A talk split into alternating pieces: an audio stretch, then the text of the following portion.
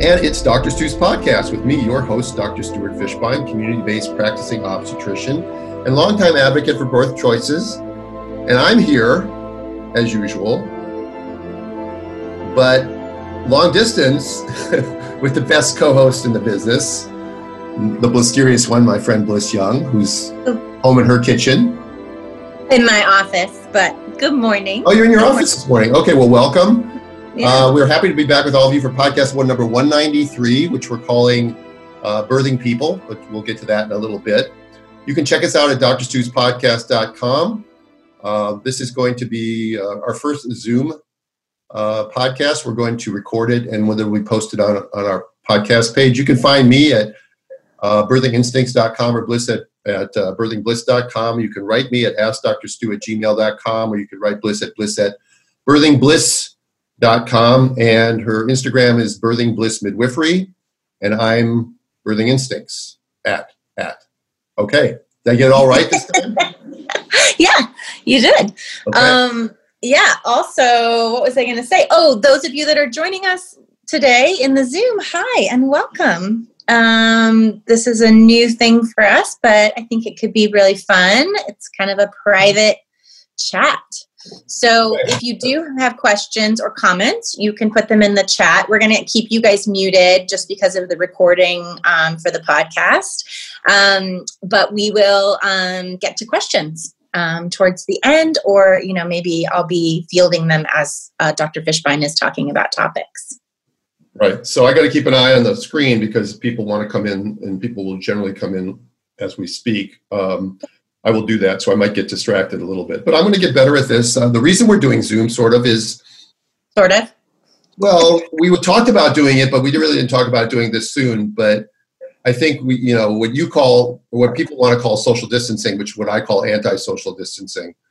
Um, you know, I mean, Bliss and I are out in the community all the time, and then we're sitting right next to each other on the podcast, and so we felt that for our clients, it might be better to.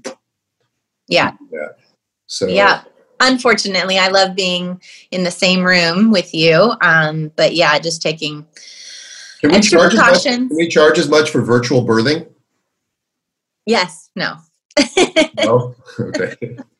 Speaking of birthing, uh, this morning uh, at 3:45 this morning, I got 3:48. I got a phone call that I had a Gravida Five Para Two in labor that I had just signed on for the Dr. Stu on the couch package, although I'd known her for a long time because I had done scans and, and consults in her other pregnancies. But this one, she was breech. She has a septated uterus. And so the other two babies were head down, but this one was breech at the office last week. And so we decided to have me on the couch just in case. And because the baby had been turning all over the place. And she has a history of precipitous labors. Hang on, I gotta let somebody in here. Um, a history of very precipitous labors. So as soon as she and she broke her bag of waters at like 3:48 this morning, and the baby was delivered at 5:22. but um, it was it was great because uh, we drove down there and we got there and she was already huffing and puffing, and I just did an initial vaginal exam, which by the way was the first vaginal exam she's ever had in labor. Wow. Um, she didn't have a vaginal exam with either of her first two. She's very in touch with her body and knows exactly what's happening. But I wanted to be sure what was presenting, which is what I normally do with a breech, especially one that's been such an unstable lie, because she had lots of fluid, and again, she has this um.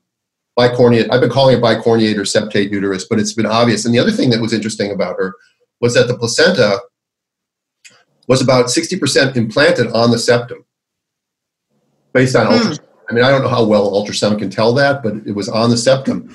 So I was concerned afterwards about pot- potential for postpartum hemorrhage because the septum doesn't, in my experience, doesn't isn't supposed to doesn't have the contractile strength that the rest of the uterus has, and you know that bleeding stops from uh, delivery not by clotting but by contracting and squeezing the vessels and shutting them down.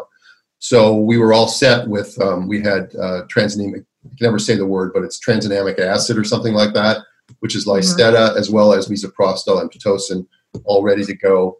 Didn't end up needing it at all. I mean, she had almost no blood loss whatsoever. Her uterus was just fantastic. So, uh, you know, right after I checked her, she got on the toilet for about 10 minutes, which always makes me nervous. Can I stop you for a second? Oh yeah, I'm, um, on a roll. Yeah, when you when you talked about presenting, um, checking, doing a check for, um, what are you looking for exactly? I'm just looking to be sure that it's not a foot, a, a cord. Well, a foot wouldn't bother me if I can also feel the butt, because that's what you would feel in a complete breech presentation. Mm-hmm. Very unusual for a term baby to be in the uh, footling breech presentation. It's often mistaken that when a baby is breech and a foot pops out, that it's footling, but that actually isn't the case at term. It's almost never at term. A complete breech is one where the hips and knees are both flexed, so the baby's in like a tight somersault position. And a footling breech is where the hips are extended and the knees are extended. And that's like a baby standing up. And you can see that in preemies, but you rarely see that in term pregnancies. I was checking more to see that it was breech and not transverse lie, or that mm-hmm. it was or there was no cord presenting, uh, that sort of thing. Great. Um, and so she got on the toilet, and that always makes you nervous. You said why? Well, she has precipitous labors, and I, we've had, you know, everybody who's done this long enough has had someone give birth to a baby probably in the toilet. I know I've had a breech first twin in, in the toilet once before. Mm-hmm. So um, I, uh, but she got off the toilet. She wanted to get in the water. The tub was filled. They were really on top of things. They had their bed made. They, you know, and again, this was all. And she had emailed me at midnight with her documents. So she was, I don't know. It's funny that she, something, maybe knew something was going to happen or whatever. So because again, she had just taken the documents home from the week before because we, I told her I'll see you, you know, I'll, I'll see you next week, and you can bring them back with you at that point. But somehow she must have known what was going on because uh, I just saw them this morning when I clicked on my email. Anyway, I'm getting off the track. Um, she got in the water, and and you know, I'm a bigger fan of doing births on all fours on land than water uh, because you want to use gravity, and you don't have gravity in water but she had a perfect breech birth. The baby was frank breech. Baby rotated tum to bum. The legs popped out. Baby reached the umbilical cord with one push. Um, the heart rate was fine the whole time. And within, uh, you know, we like to see the baby once it, the baby reaches the belly button being out within three to five minutes. And that baby was out probably in another less than a minute, minute and a half. And uh, we could see the cleavage as it came down, meaning the arms were in front and the arms and head all came out at once. Boom. In the water. Mom reached down, pulled the baby up. So this is a woman who had an unassisted home water birth breech. And um, we didn't do much. uh, but it, it made them feel more comfortable to have you there. Yeah, and baby weighed uh, seven pounds nine ounces. Baby was we went and then after about five minutes in the tub, because of the risk we were worried about hemorrhage, we got her out of the tub. As a lot of our colleagues do uh, for the for the wait for the placenta, which then she could tell when it was coming. You know, when we didn't do any exams or anything, she could tell when it was coming, and she pushed, and the midwife assisted the placenta out, and uh, there was almost no bleeding, none. Fundus was firm. We didn't have to give her anything. Great. Right. So it was good to be pre- good to be prepared, but great that she didn't need it. Yep. Yep. Yeah. It was uh, it was fantastic. So I'm jazzed for the day. And sleepy, probably. Well, I came back home. I got home actually because I didn't have to stay for the whole birth like I normally would because she had her team there. Um, I got back home by about, I don't know, 640, 650. And then I slept for like an hour and a half until I had some phone calls this morning. Um, one of which was from Emily, who's listening right now from Washington. And she happened to call because she wants to know how she can get more training in breech. So it, it comes in, you know, it rains if it pours and all that other things that people say because, you know, I had had a breech delivery for several weeks at least, if not a month or more. And, uh, and then this, and then she calls the very, the very morning, but it was fine because I had to get out of bed. She was a great alarm clock. She got me out of bed so I could prep for today. For today. Yeah. For the new, for the new format yeah. So anyway, so anything uh, new on your end? Um.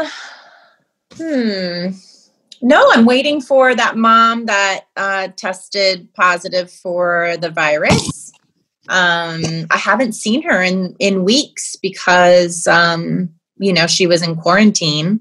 And on Saturday, I asked them to um, get a test. And we kind of went back and forth about the right way to do it, um, whether she would be getting an antibody test or um, she was told that she could get a positive result for months. And you and I talked, and you said if that was true, she'd still be shedding. So it wouldn't be, you know, until she has a negative test, that would. Um, yeah, yeah, yeah. That would be the safest. That today because I noticed that you put a post up on your mm-hmm. Instagram page about from Aviva Romm.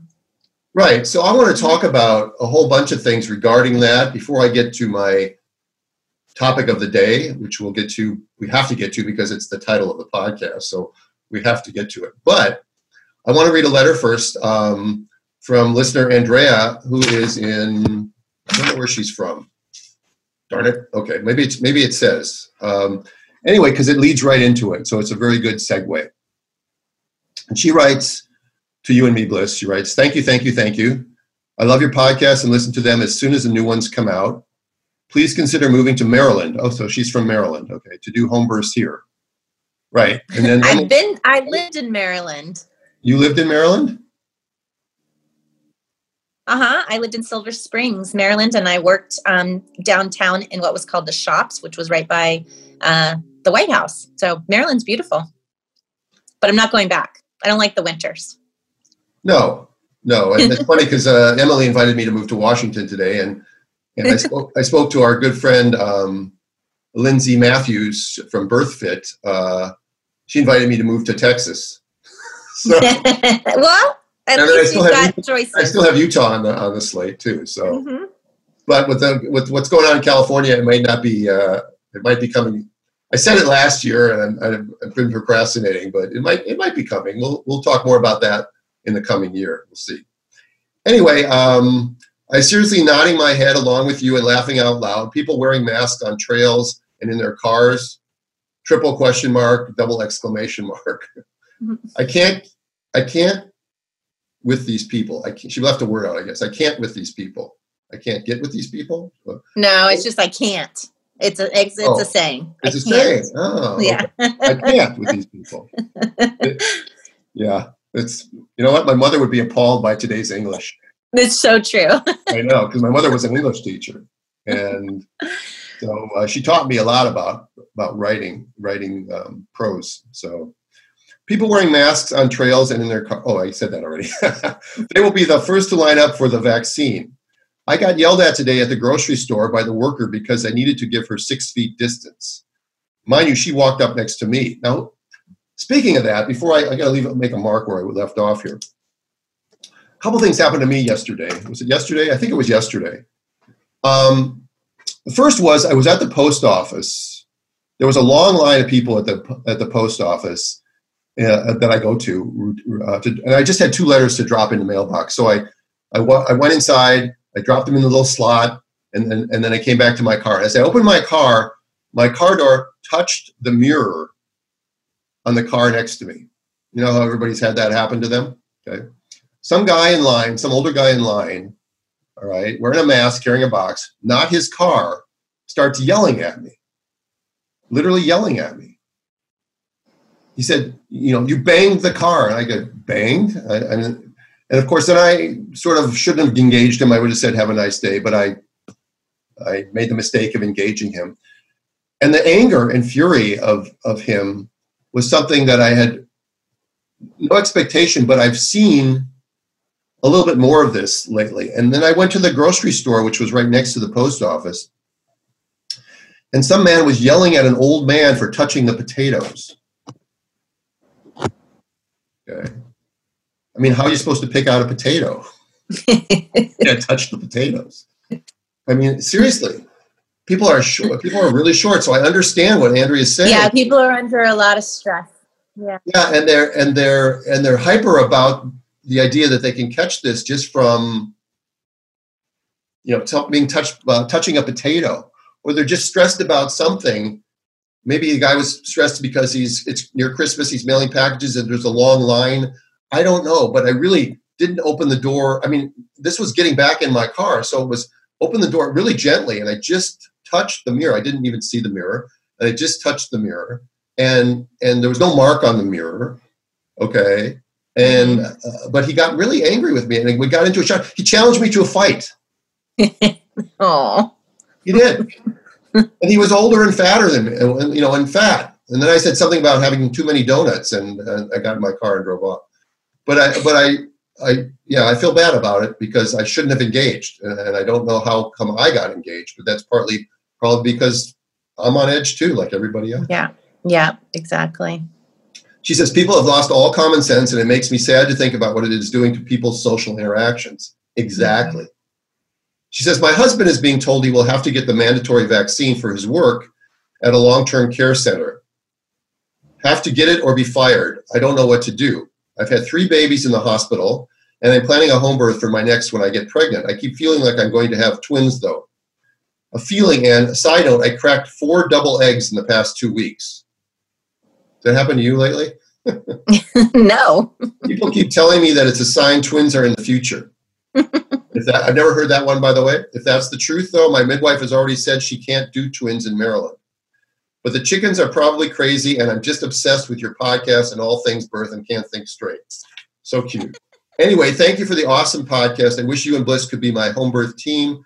Keep up the Hmm. good work and awesome content. A topic for you more on preeclampsia, high blood pressure, and healthy diet for pregnancy. We'll, we'll we've done some of that, but we will we will absolutely do that in a coming podcast. I'll keep keep track of that. Anyway, the reason I brought it up, thank you, Andrea. The reason I brought Great. that up is because what she says about her husband and the mandatory vaccine that, that Yeah. we all Which know is coming. Yeah. Right. And I have something that I got from um, Physicians for Informed Consent, which is a organization that I truly believe in and truly believe has the interest of, of private practitioners and of patients much more so over corporate uh, entities. And before I get to it, before I read some of what's in it, I wanted to talk about your post.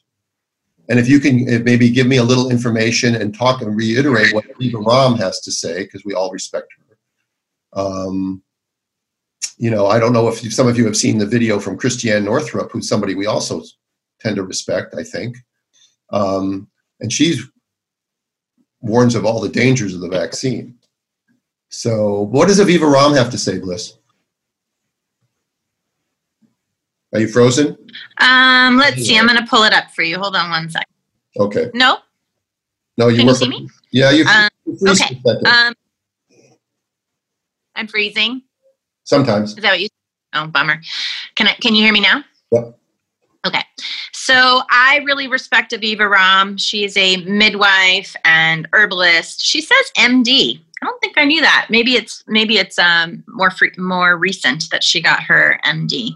Um, but I really respect her, and she is talking about that. You know, during this time, we just don't know enough yet about what will be the long term effects from a vaccine. Um, she says, as with all about safety and efficacy, as with all pharmaceuticals, adverse effects often don't come to light until post market surveillance of many users over a length of time. Without being able to rely on years of clinical studies and longitudinal outcome tracking, there's a lot we don't know at this time. Whether to receive this vaccine is a matter for deep personal consideration and decision making, weighing personal concern and lifestyle risks, and a very real and very serious global pandemic. Therefore, as with all vaccines, I do not share what I will do or what I think you should do, which I agree. For pregnant and breastfeeding mamas, however, the guidance is more clear. Uh, JCVI, the Joint Committee on Vaccines and Immunization, says there are no data as yet on the safety of COVID 19 vaccines in pregnancy, either from human or animal studies. Given the lack of evidence, um, they favor a precautionary approach and does not currently advise COVID 19 vaccinations in pregnancy. Um, RCOG, which is the Royal College of Obstetrics, so that's in in uh, England, right? Yep. Europe, um, says that women who are breastfeeding are also currently advised not to have the vaccine. Mamas at high risk, including frontline workers, are encouraged to consider the vaccine when done breastfeeding. ACOG recommends they not be withheld from pregnant or breastfeeding women who meet criteria for vaccinations based on benefits outweighing risks. The FDA cautions pregnant and breastfeeding moms against getting the vaccine due to lack of data. Okay. What- so the, the key everywhere is lack of data. And the truth, the truth is they're never going to do randomized studies on pregnant women because it's it will never pass the ethics right. test. So they're never going to know whether it's safe in pregnancy.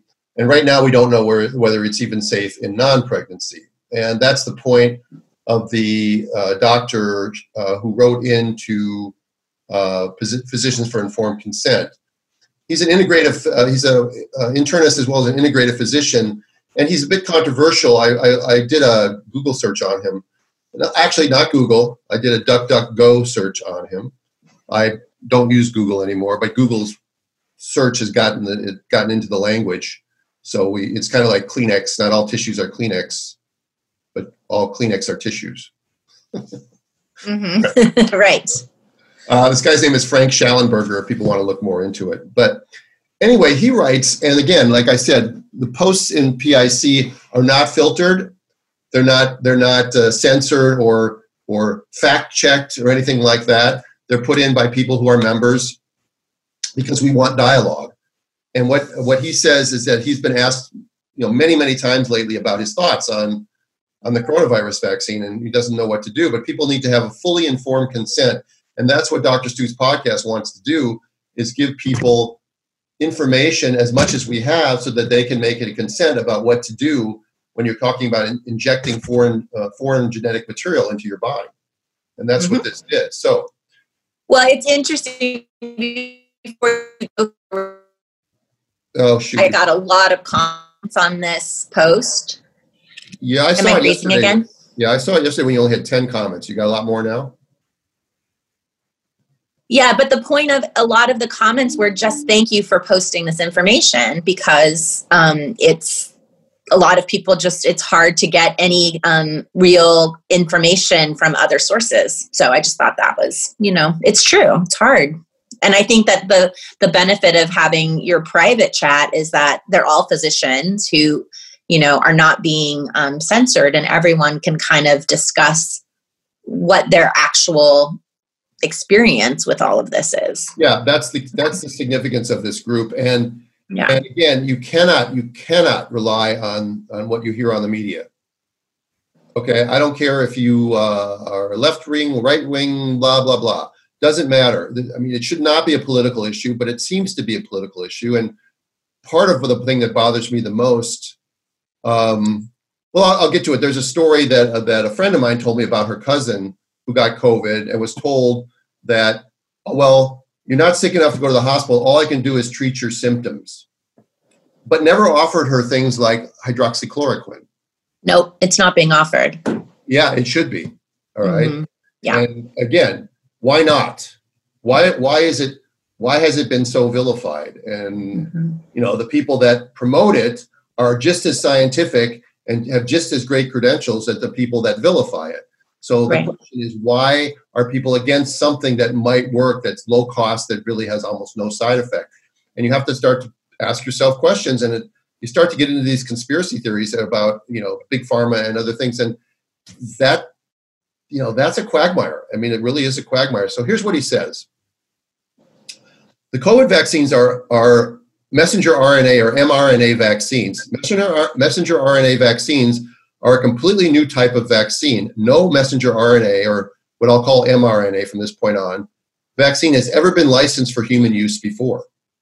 In essence, we have absolutely no idea what to expect from this vaccine.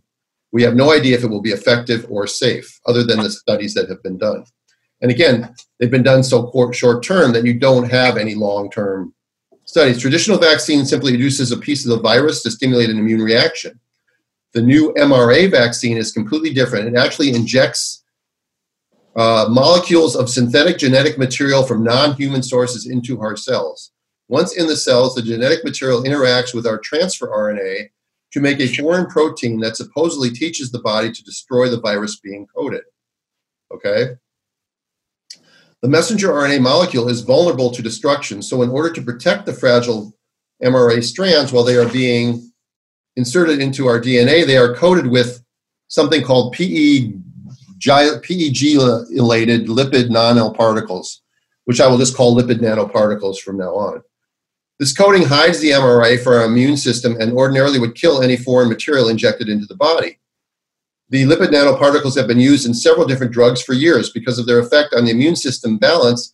Several studies have shown them to induce allergies and autoimmune diseases. Additionally, lipid nanoparticles have been shown to trigger their own immune reactions and cause damage to the liver. Okay? Now, when somebody says it's been shown to do that, does that mean it's, that it's reported in the uh, in the in the PDR? Because you know anything that the PDR reports, it could be one case in a million, but it's that would be it's shown to do that. So again, I don't know whether these things are significant risks. And you know how we talk about on the podcast all the time, Bliss, about relative risks or versus actual risks. And mm-hmm. if we don't have any information on this, we don't have any actual risks. These new vaccines are additionally contaminated with aluminum, mercury, and possibly formaldehyde. Okay, I'm, I would be surprised that mercury's in them, but I'm but I wouldn't be shocked completely. All right, because but if there is any mercury in them, then the, then God forbid we start using them on on pregnant women. Right. Right. Mm-hmm. So we need to know what's in them, and I'm not sure that if you get a pack, you're going to get a package insert that's going to tell you that. Um, since viruses mutate frequently, the chance of any vaccine working for more than a year or two is unlikely. That is why the flu vaccine changes every year. Last year's vaccine is no more valuable than last year's newspaper. Right. And the, and the statistic for the flu vaccine is about 16% annually. 16% effective? Yes. That's it? Yes. Really? Mhm. So is there so the question would be is there you know first of all what's the cost but secondly what's the long-term risk of maybe getting injected with a coronavirus vaccine every year or two over over years what's that effect on your immune system nobody really knows um, so absolutely no long-term safety right. studies will have been done to ensure that any of these vaccines don't cause cancer, seizures, heart disease, blah, blah, blah, blah, blah, blah, blah. If you ever wanted to be a guinea pig for big pharma, now is your golden opportunity. Many experts question whether the mRNA technology is ready for prime time.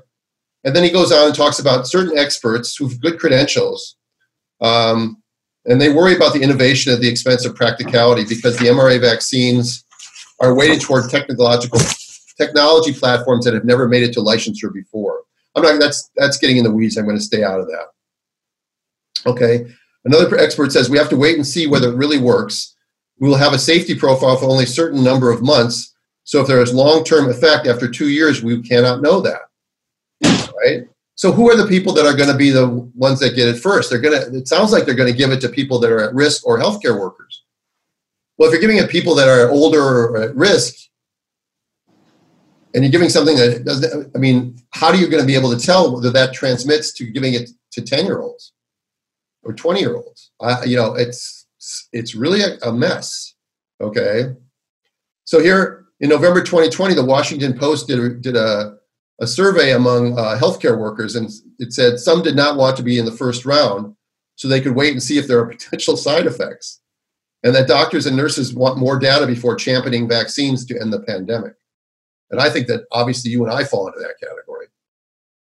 Right? I think I, I well, I can't. I, I I thought I heard a statistic that a high, very high percentage, above fifty percent, were people that didn't. They were open to taking the vaccine, but they didn't want to be the first in line. Yeah. Um, but you know, just just from watching, um, you know, friends and family kind of polling people, to me, it seems maybe it's just the people that I'm hanging out with. Um, seems like a high percentage of them are totally vaccine. Um, so say that last sentence again, uh, uh bless you. I think the option. Say the last sentence. I said it. Yeah. You cut out. It seems like a lot of people are are totally ready to take to get the vaccine. Right, but here's, yeah. But then he goes on, which is really interesting. He says, since the death rate from COVID resumed to the normal flu death rate way back in early September, the mm-hmm. pandemic has essentially been over since then. You wouldn't know that by watching television. Therefore, at this point in no time, no, excuse me, at this point in time, no vaccine is actually currently needed. The current scare tactics regarding escalating cases is based on a PCR test that has a lot of false positives. This gets confusing to me, so I'm going to skip that part. But we have to think about it. If we're on the, you know, we have if we have more and more people getting getting the vaccine, uh, getting the getting COVID or being testing positive, um, then is, is is is are we a little too late for the vaccine? Is the vaccine really necessary, especially since it may not work for the next round of coronavirus? And the other thing that's interesting, he says the other reason you don't need a vaccine for COVID 19 is that that substantial herd immunity has already taken place in the United States. All right? This is the primary reason for the, for the slowing of the pandemic. Uh, unfortunately, you cannot completely trust what you hear in the media. They have consistently got it wrong for the past year. That's a duh. It's a double duh. Since they are all supported by Big Pharma and the other entities selling COVID vaccines. They're not going to be fully forthcoming when it comes to mRNA vaccines. And by the way, if you if you test antibodies on somebody and they test positive for the um, for the coronavirus, do they need to be vaccinated? No, but they might get asked to be vaccinated anyways because we have this whole conversation around potentially not not being able to get immunity from it. But I guess that's the same thing as what you were just saying about the flu. It does change, and that's just the nature of viruses.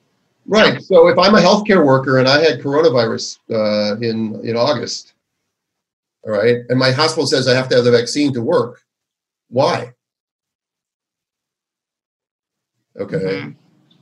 Because yeah. the vaccine's supposed yeah. to stimulate an antibody response. Well, I already have antibodies. So right. this is the thing that confuses me more than anything else. And I think we may have talked about it in a past podcast. You know, if there's 11 or 12 million people that have tested positive for coronavirus, why are they locked down? Right. Um, before we move on to your other topic, I wanted to, to share some numbers um, about the virus in relationship to what you were saying. Okay. Someone, someone posted this and said in 1918, 1918 the Spanish flu had 50 million people die. The world population at that time was 950 million people. So that was 5.26% of the world population uh, and it was decided it was a tragic event. In 2018, the seasonal flu, 650,000 people died. World Population was 5 billion. That's 0.009 of the world population. Experts said at that time in 2018 it was a typical, yeah. Say that. Say that second part again. again. If, if you're cracking up for me, I don't know if you're cracking up for everybody, but you're breaking. Can you guys? Can you guys maybe put in the um, chat if if I'm breaking up for you? That would be helpful. Would be for, helpful, yeah, that would be really. Yeah. Let me scroll down to that. I am okay. Well, yeah. maybe I'll talk less. no, it's just it's just the internet and stuff like that. So say that we got the first part of the 5.2 percent of the world's population passing away during Spanish flu. What was the second point?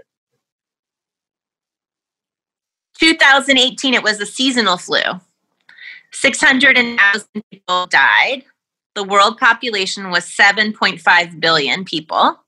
Um, and that was 0.009 of the world population. And the expert said that that was a typical year of losses on the flu.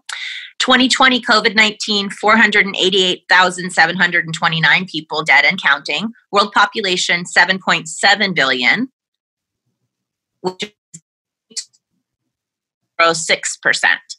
So two years later, um, very similar, actually less than the flu, and we've um, changed everything. So it also says the world population right now, 77, if it was 1%, 77 million people would be dead. Right. 7 million people. So right. I just thought that was very interesting. Um, you know, that we've talked about this many times, but to look at those numbers, it's it becomes um, enlightening. Well, we make it. We yeah, yeah. You have to understand that that again. We could I could go off on a tangent here and talk about uh, one world order um, things like that, which may very Don't well be.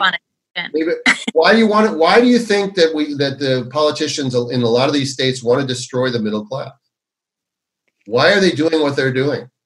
Is it because they really believe in the dangers of this virus, that it's so dangerous that they don't want deaths on their watch. If they believed it, they wouldn't be going to fancy restaurants and flying on, and going through airports without masks on and going to hair salon. I mean, they would be much more hunkered down. They obviously don't believe what they're saying. So you have to ask yourself the question: Why? Why can I get a hot dog at Costco? Okay, but I can't eat outdoors at a restaurant in Los Angeles. Right. right? Why is Costco open but a church isn't, or or a small furniture store is not allowed to be opened, or I mean, why are they doing what they're doing? It's it's not science. So let's just put that to rest once and for all. It is clearly not science because science is a is something where there's a give and take. And now any scientist who has an alternative viewpoint is censored or or uh, canceled or fact checked. By the way, fact checking is not fact checking. Fact checking is a is a is it's basically you, your opinion differs from mine, therefore I'm calling it fact checking.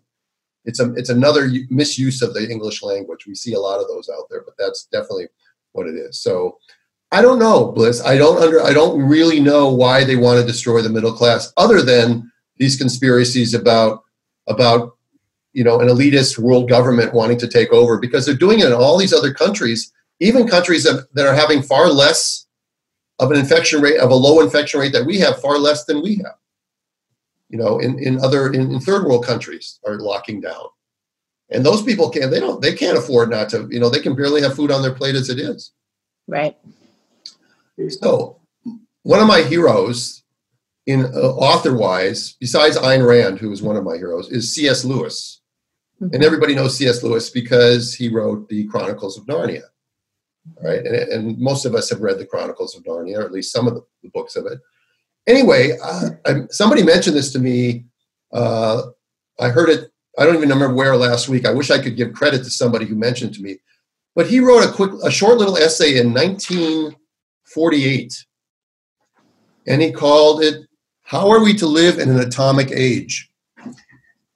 And I read it and I thought to myself, wow, all right, what, you know, what a, what a brilliant thing. And I want to read it for, for the listeners and I want to put it out there for posterity that, that he wrote this in 1948. He said, and how it applies to today. in one way, we think a great deal too much of the atomic bomb. How are we to live in the atomic age?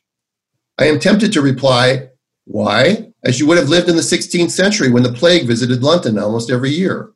Or as you would have lived in a Viking age when raiders from Scandinavia might land and cut your throat any night.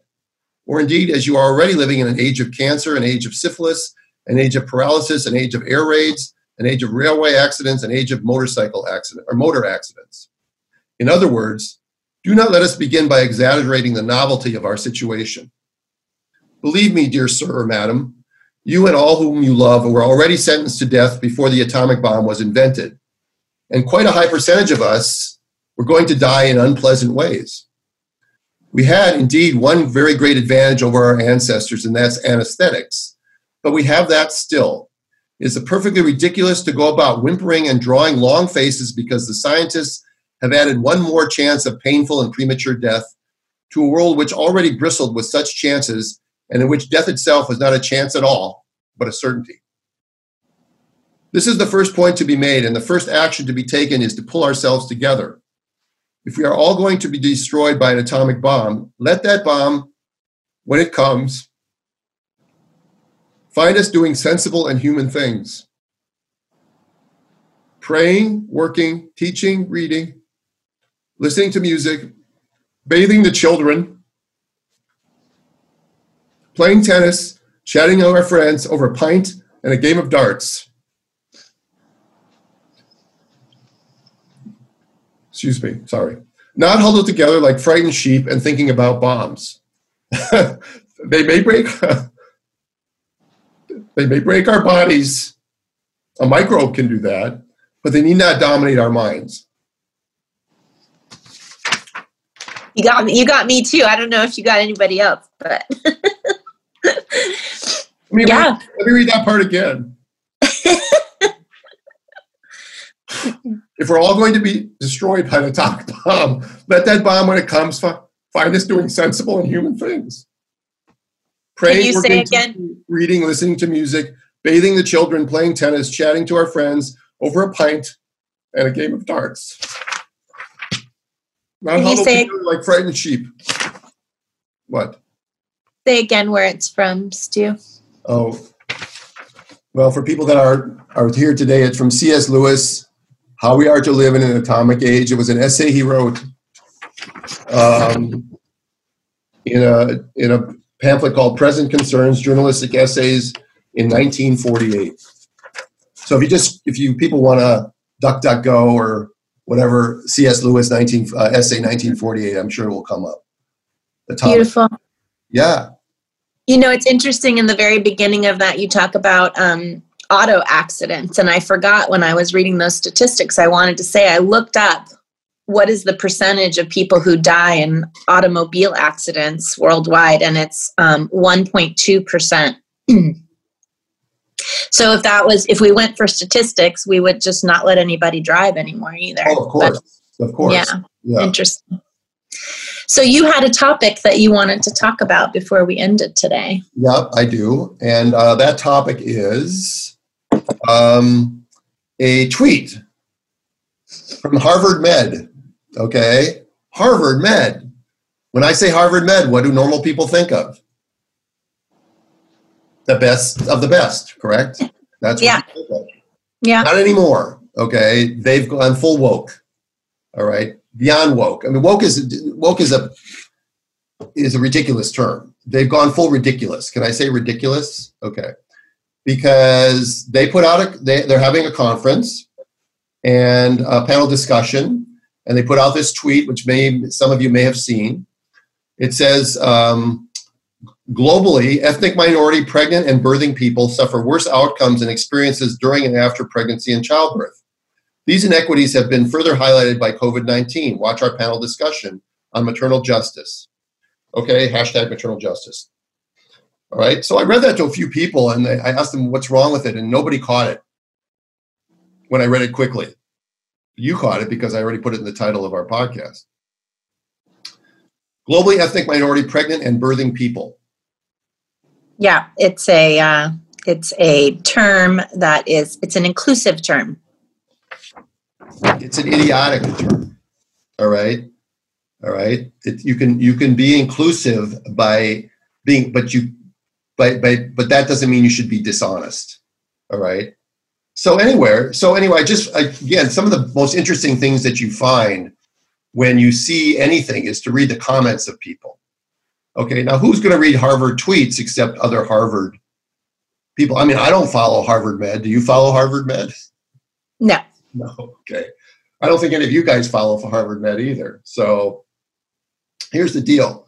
Um, these people responded, okay, it took you that many words to say women. All right.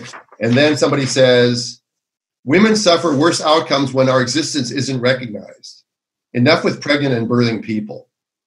Somebody else says, the worst outcomes and experiences experienced by these women includes being dehumanized by you, it would seem.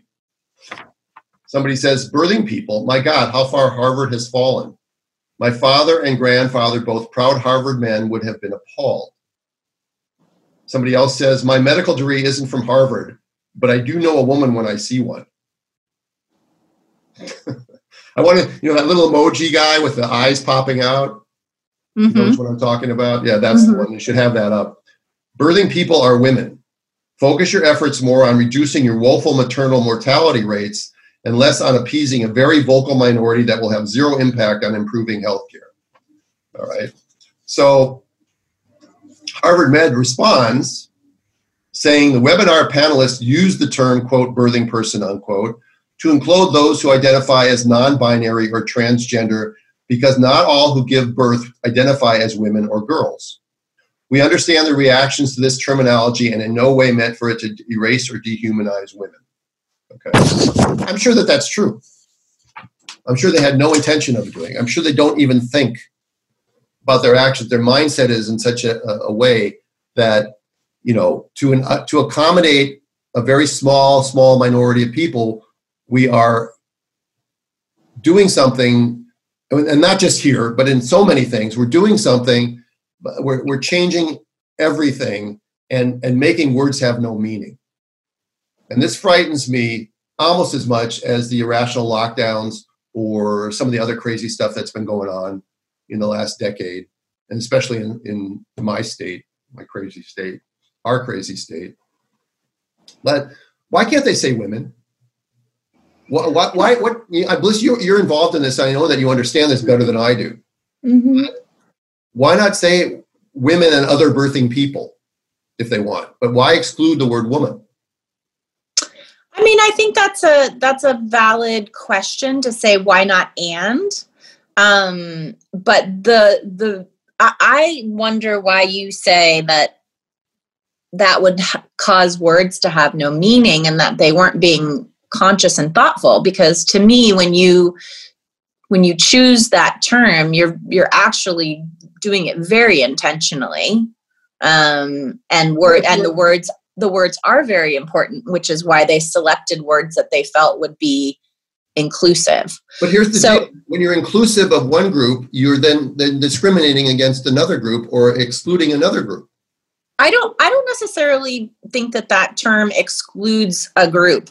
I will tell you personally uh, in in in honest terms, I actually had a conversation about something very similar um, with my assistant the other day because I reposted something from a group called the Free Birth Society, um, and they um, they are specifically um, excluding those words and transgender and all of that openly um, because they uh, exactly what you're saying. They feel like taking the word woman out is erasing women.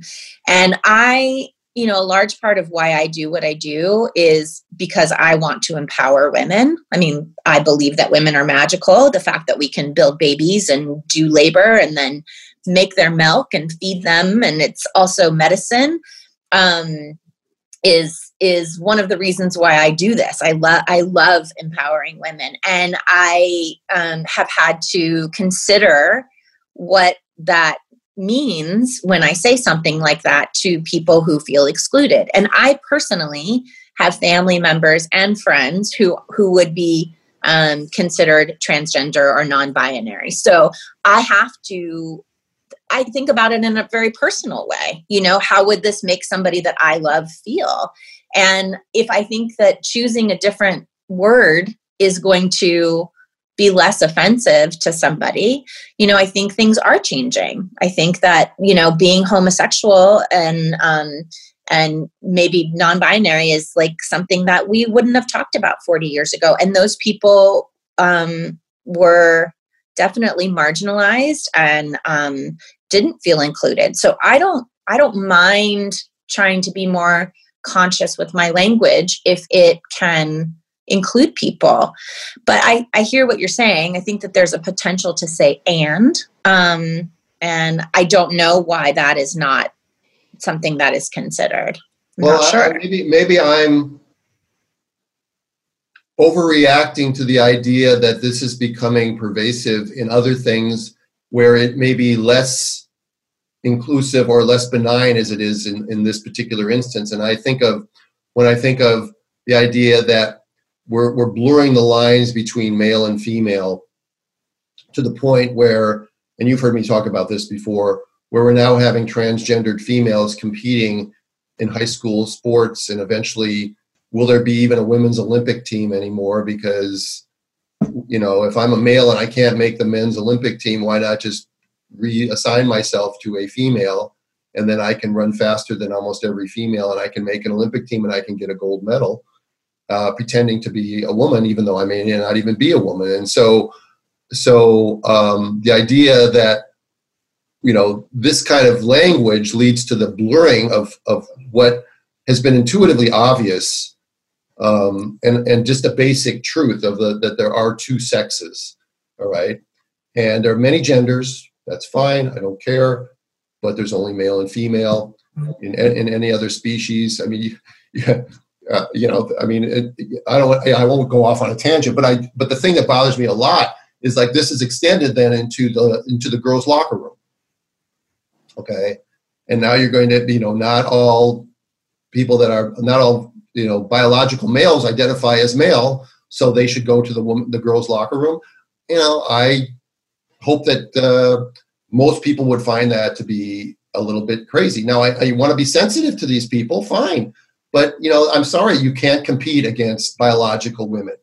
It's not okay to do that. Yeah, but that's not what we're talking about specifically in this in this context, right? No, but it's in, you know, yeah. it, it is in some way because because truly um, only women, only only uh, male female, only females can give birth. All right? mm-hmm. Females can give birth. You can call yourself a potato. All right, it doesn't make it true.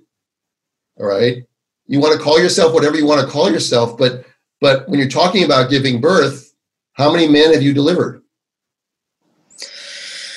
I have not personally, but it does it does happen, and no, I, it doesn't happen. That's the thing. I disagree with you 100. percent They call themselves whatever they want to call themselves, but they they have to have a, a vagina, a uterus, tubes, and an ovary. Okay. Right. But like, if it doesn't affect if it doesn't affect me in a negative way, why not try and be inclusive? But it affects a lot a lot of women, as you can see by some of the comments. All right. But it doesn't it doesn't affect them. It offends them though. So why but, are people But that's what would, I'm saying. But you're saying we should do this to not offend those women who or those those females who consider themselves uh, not or non-binary or whatever transgender. So you're saying we should accommodate them by then pissing off other people. And I don't know why that's fair. I just think you should, I think truth is truth. And mm-hmm. women have babies, men do not. All right? Unless you're a seahorse, I think. Something like that. Anyway, so that's the, I mean, that's my point is like this, this you know, we, the, we've gone off the deep end I wonder what C.S. Lewis would write about what's happening in the world right now. Okay, I mean, you know, he found Christianity. He was a he was a agnostic, or I don't think he was an atheist. I think he was agnostic. Maybe he was an atheist. Anyway, he found Christianity. Fine, whatever. But I wonder what people like him and the, the the, the great thinkers of the world would think right now that that we've reached a point where we can't say that women give birth or birth is done by women. I think it's changing a word that can make a marginalized um, population feel included, and I don't have I don't have a problem with trying to be more open and understanding of people who don't have a voice. And I think that that's the main that's the main point of trying to do things that make people feel included is because you know they they are marginalized and they don't necessarily have a voice and they haven't felt included you know, I could do something as simple as like being left-handed. I'm left-handed. And so the the majority of everything that's developed is developed for right-handed people. Yep. You know? And so um I'm not like to I'm not to stand on something and be really upset because it's not as it's not as big of a deal as something that happens to people like transgender where there's a lot of hate crime and not acceptance and you know alienation because they they don't necessarily relate to being um, it, a woman you know or a man. And so i think that i can come to that with a loving heart and just say like how can i help you feel more loved and supported as a human you know rather than getting caught up on like what that means to me as a woman. Um, so that's that's kind of where i come from with this stuff. It's like you know what is the most loving thing that i can do? And um and that's where i try and go to. And all i'll say because because this is great this is why we have a dialogue this is why you're the best co-host in the business because you you don't mimic what i say. But all i'll say is that that always doing a loving thing isn't always doing the isn't always the right thing. There's a lot been a lot of horrible, horrible things done in the world in, in the name of compassion, um, and sometimes it takes a you know a parent to say to a kid, "No, you can't have that," or "No, you can't do that," or "I'm sorry that you're not six feet two inches tall and you don't get to be on the basketball team." I mean, sometimes we have to say things to people, and um, yeah, but think, who gets to make those decisions? That's all. Right. You know. Harvard. Yeah, who gets to make they made a choice for themselves. Yeah. And you know, Yeah. again, you and I don't always agree. Um, and um, you know, it's interesting. I hope for people to be able to hear uh, different No, sides. no, and most of the things we don't agree on are, th- are, are- are in this in this arena. This is where Mhm. when it comes to Mhm. birth and stuff like that, I don't think that we've had very many disagreements. It's just about, it's just about who gives birth. That, that's where we just Whoever does it, does it. yeah. And Anyway, I mean, a hard, you know, I, I look at. I'm just saying that somebody brought this to my attention, and Yeah. I and you- they know me, and they know that I get fired up about stuff like this, and I and I'm I'm a traditionalist. I like traditions. I'm unhappy right now in my own personal life because my traditions are being shattered yeah, as is everybody else's. And they're being shattered by people who I feel are evil. All right? Because what they're doing is unnecessary. Telling people that they shouldn't travel for Thanksgiving or Christmas. People shouldn't gather in large groups. People shouldn't do this, shouldn't do that. For as we know, a disease that, as you've quoted in your thing, is 0.006 lower than the flu in 2018 as a death rate. And they're destroying traditions, economies, and all that other stuff. And and for what? What's the end point? They keep moving the goalposts. All right.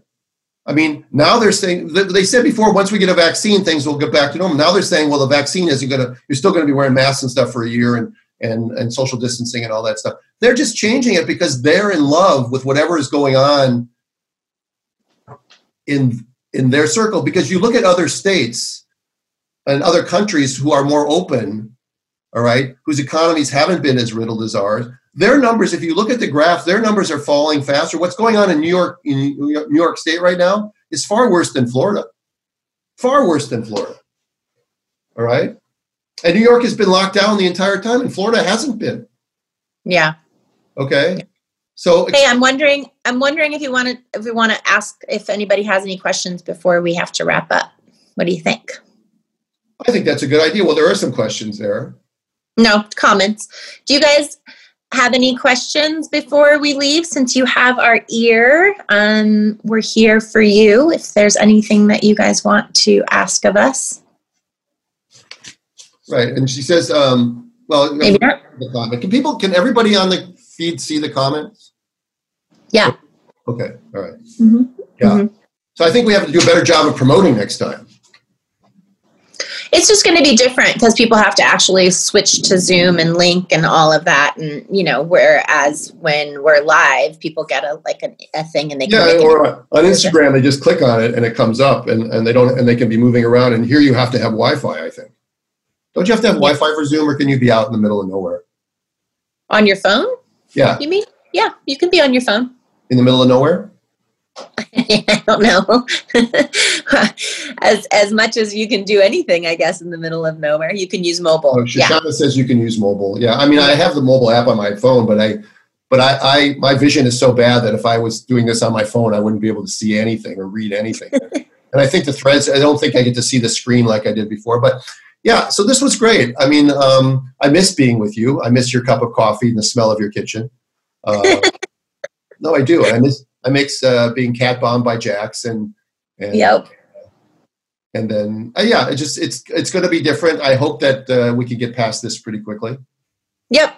Yep. As soon as I get back from Hawaii, What if we both get? When are you going to Hawaii?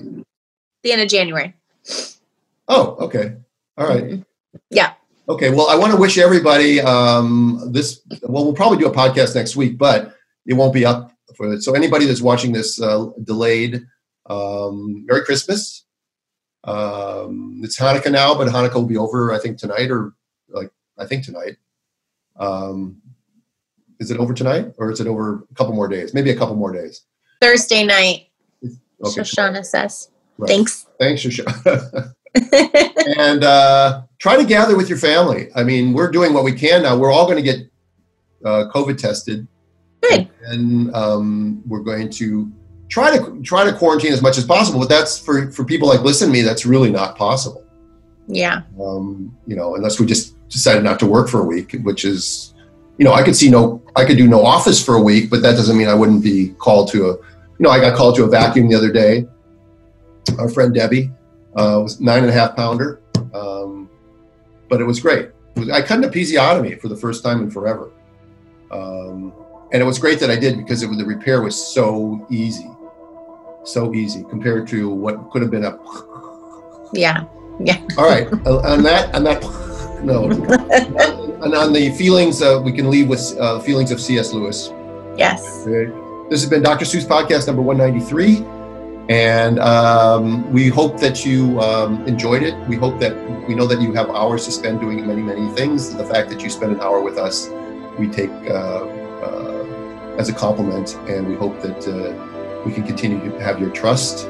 You can reach me at askdrstu at gmail.com, and Birthing Instincts is my website, and Bliss is at uh, birthingbliss.com. And your website is oh, that is my website. and, bliss at, and bliss at birthingbliss.com for emails. And until next time, listen to the music of Hans Zimmer, and we'll see you then. Bye bye. Bye, you guys. Thanks for joining us.